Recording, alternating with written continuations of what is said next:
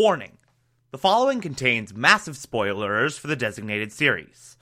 Listener discretion is advised. You are being watched. You're listening to the Television Government has a secret Archive, the show where we, the television loving hordes of the internet, take a deep dive into what used to be machine detect in our beloved media. terror, but it sees My name is Thomas Michael Violent Clark, and this is Person of government Interest. these people irrelevant. We don't. Hunted by the authorities. We work in secret. You'll never find us. But victim or perpetrator, if your number's up, we'll find you. Today we will be discussing season 4 episode 15 titled Q&A. Man, how funny would it be if instead of talking about the episode Q&A, I just did a straight Q&A. I mean, I'm not going to do it because it'd F with the format in so many ways, but it'd be really funny if I just did that last second pivot. anyway, so very, very good episode across the board. Uh, we basically got two storylines going going concurrently. Uh, we got our standard number of the episode, and we have a big Samaritan subplot. We'll start with the number. So this time around, our number is a transcriber at a major tech company. She's working on a project called Val, uh, which is essentially a personal assistant.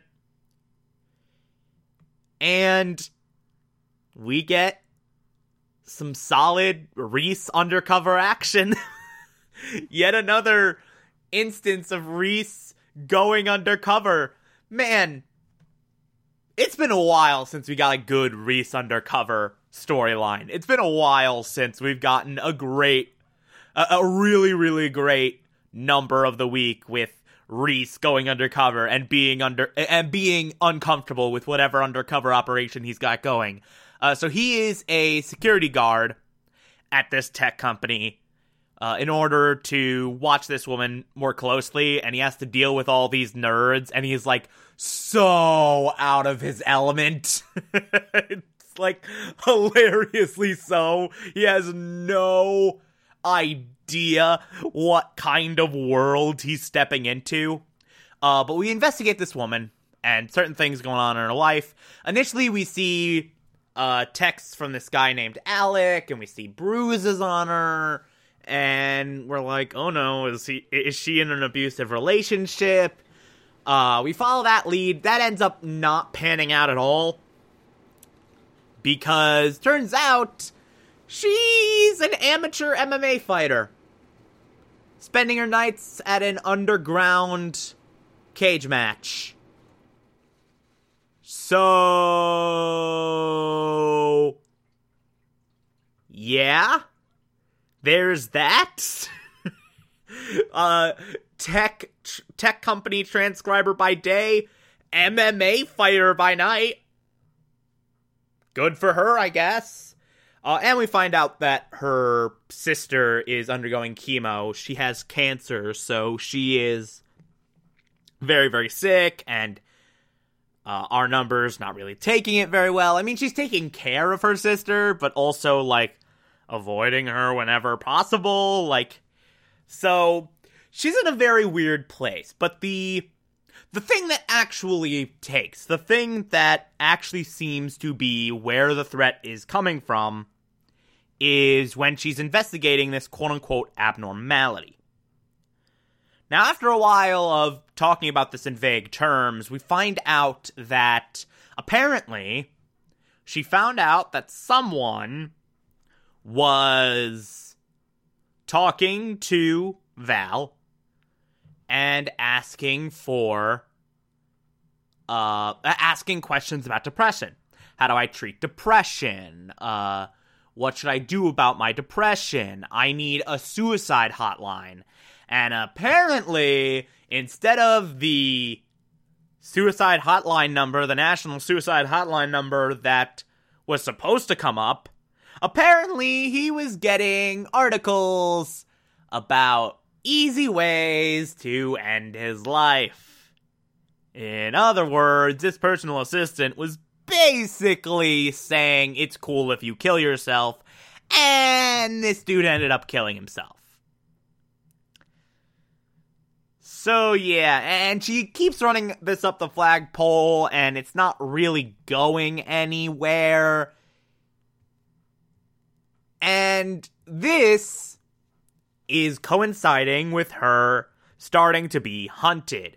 Uh, these random guys just jump her at night on the street, and Reese has to save her. Uh, pulls the cop thing, and he and Fusco are investigating this whole deal and keeping this woman safe. Uh, at one point, her sister's uh, medical bracelet goes off, and she has to rush home. And apparently, this was a false alarm meant to draw her out and she gets captured immediately, and Reese has to save her again. In the midst of all of this, as they're running from these people,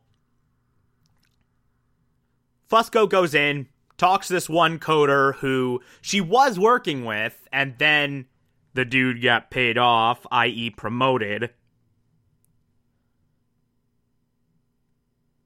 in order to shut up. And Fusco went in and was like, hey, People are dying because of this.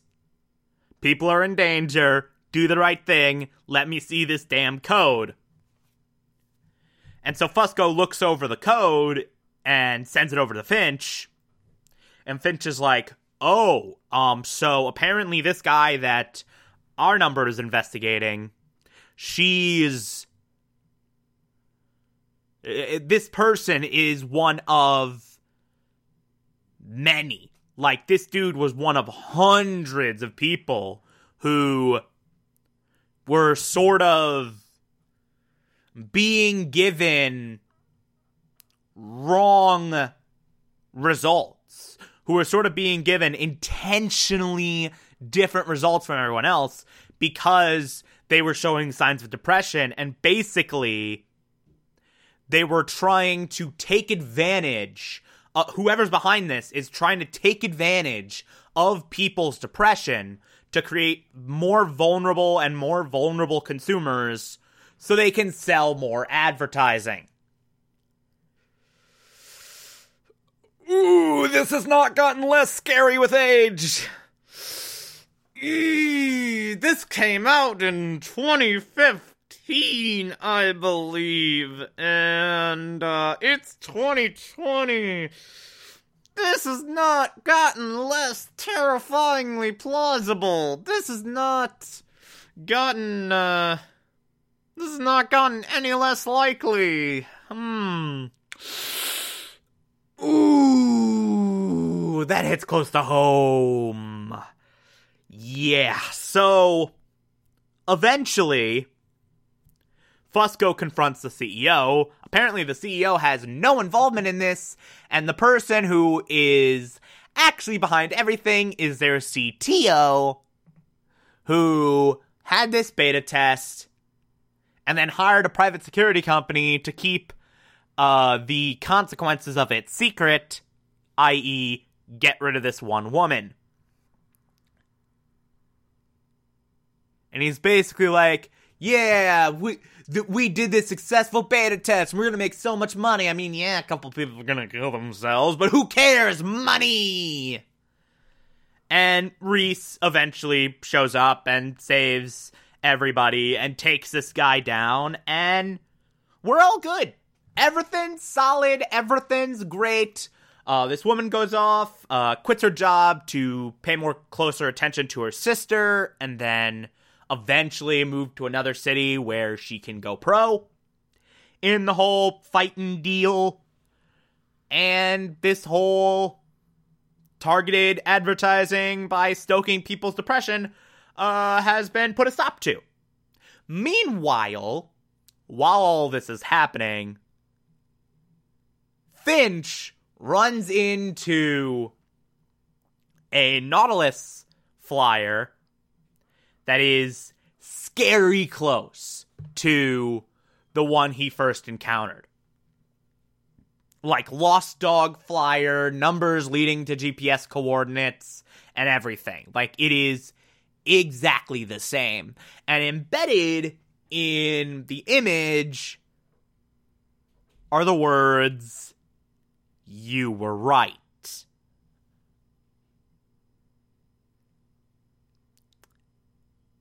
Finch goes to these coordinates and finds Claire, this one woman, uh, this young, young, th- this one young woman. I can't talk. Who played the Nautilus game and Finch tried to uh, talk off the ledge and failed at. She has shown back up and is saying like you were right. The people behind those that nautilus game were terrible. They're after me. I had to escape. You have to help me. Uh in fact she even gets shot by a sniper. And finch uh gets her out of there. Finch rescues her. Uh they end up hiding out at a funeral home where claire tells finch all about what happened. Uh, she fell into this group after she won the Nautilus game. And basically, she was told to hack certain targets, to hack certain databases, and it turns out every single job she pulled led to some innocent person's death. And then Finch finally lets her in on the reality of Samaritan. Tells her, like, yeah, uh, this group is working for an evil AI called Samaritan, blah, blah, blah, trying to remake the world in its image, blah, blah, blah, and all of that. And at this point, this girl's like, wait a minute. I have this flash drive. Uh, the last thing I did before I left was steal this one little piece of source code, and in the file, the file was labeled Samaritan.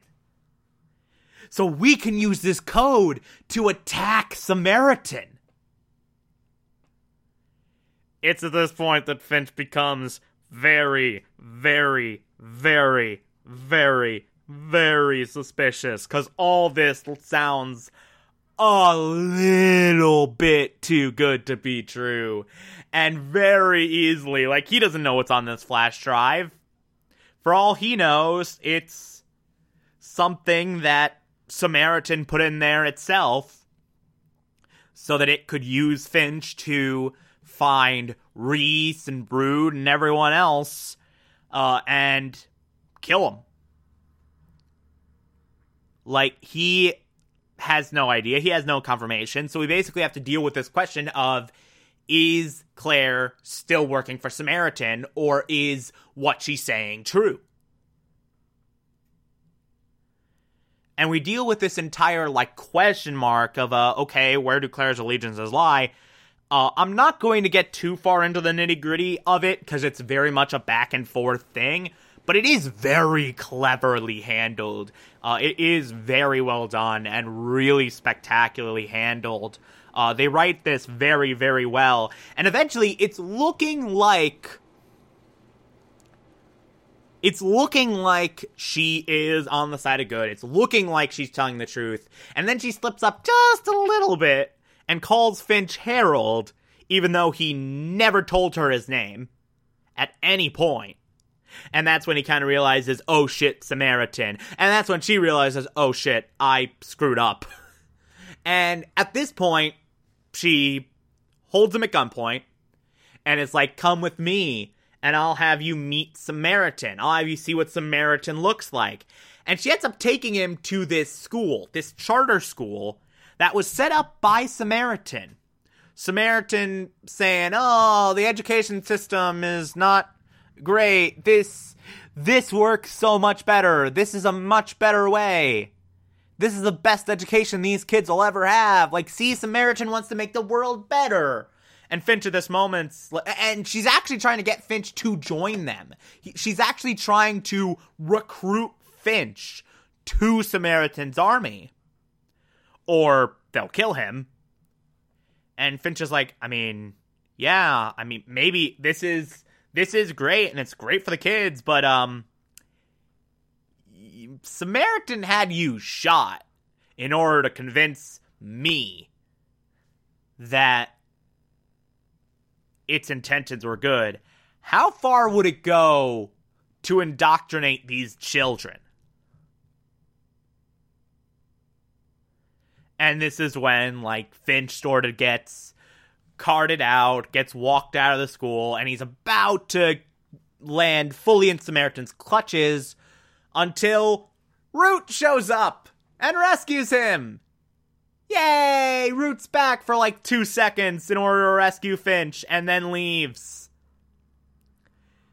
But Finch is back. Finch is good. Finch is safe, but Claire got away.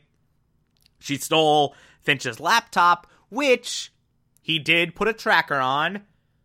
That then gets immediately disabled, so it's a draw. Nobody won. Nobody lost. It was just sort of. Well. That happened.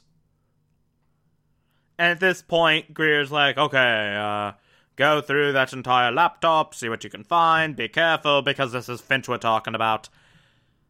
Uh, he has a conversation with Claire, and he's like, oh, you did a good job. And Claire's like, um, hey, so still on board the Samaritan train, still all good here, but you were supposed to miss with the sniper? I could have been killed.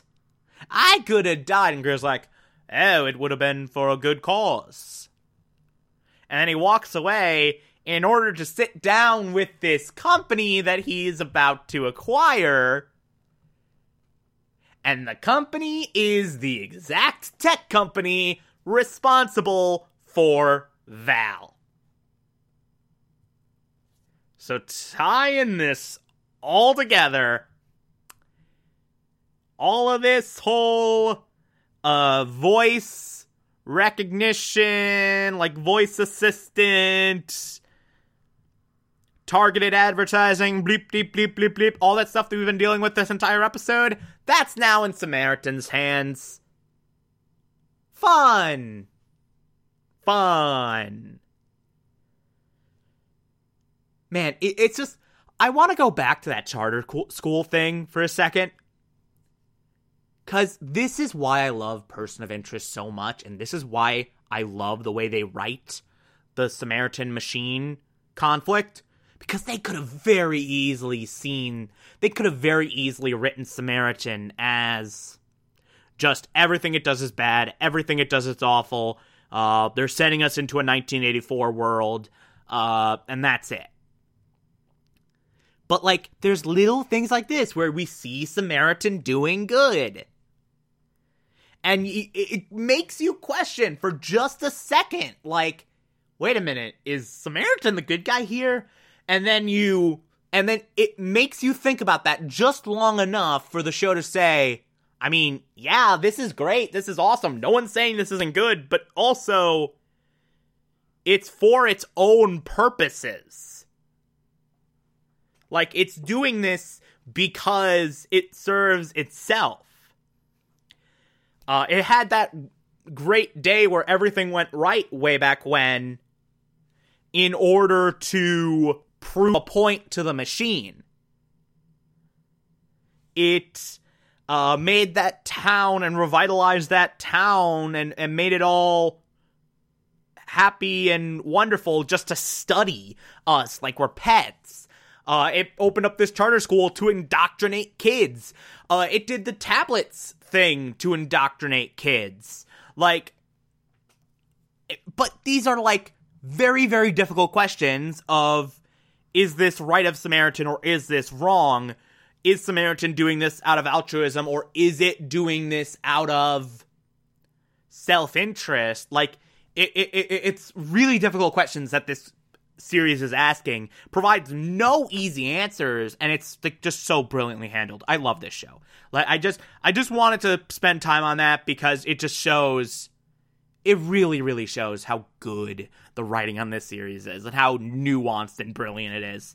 Anyway, uh, solid episode all around. Uh, if you like this, favorite the podcast, anchor.fm slash TV archives, so that you can be here every single Monday through Friday as we go through every single episode of this and other shows.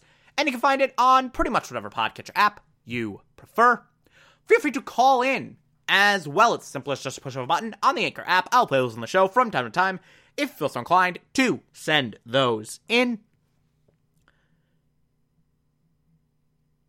Follow me on Twitter and Instagram, TomTom4468, and support the show. Patreon.com slash Thomas Clark. Pledge just a dollar a month. I appreciate everything I get through there. If you become a patron, you can also get access to the Television Archive Supplemental, which I'll put up there once every month. Or, if that doesn't work for you, you can also support the show directly via Anchor. I appreciate that as well. Uh, tomorrow we will be discussing Season 4, Episode 16. Talk to you then.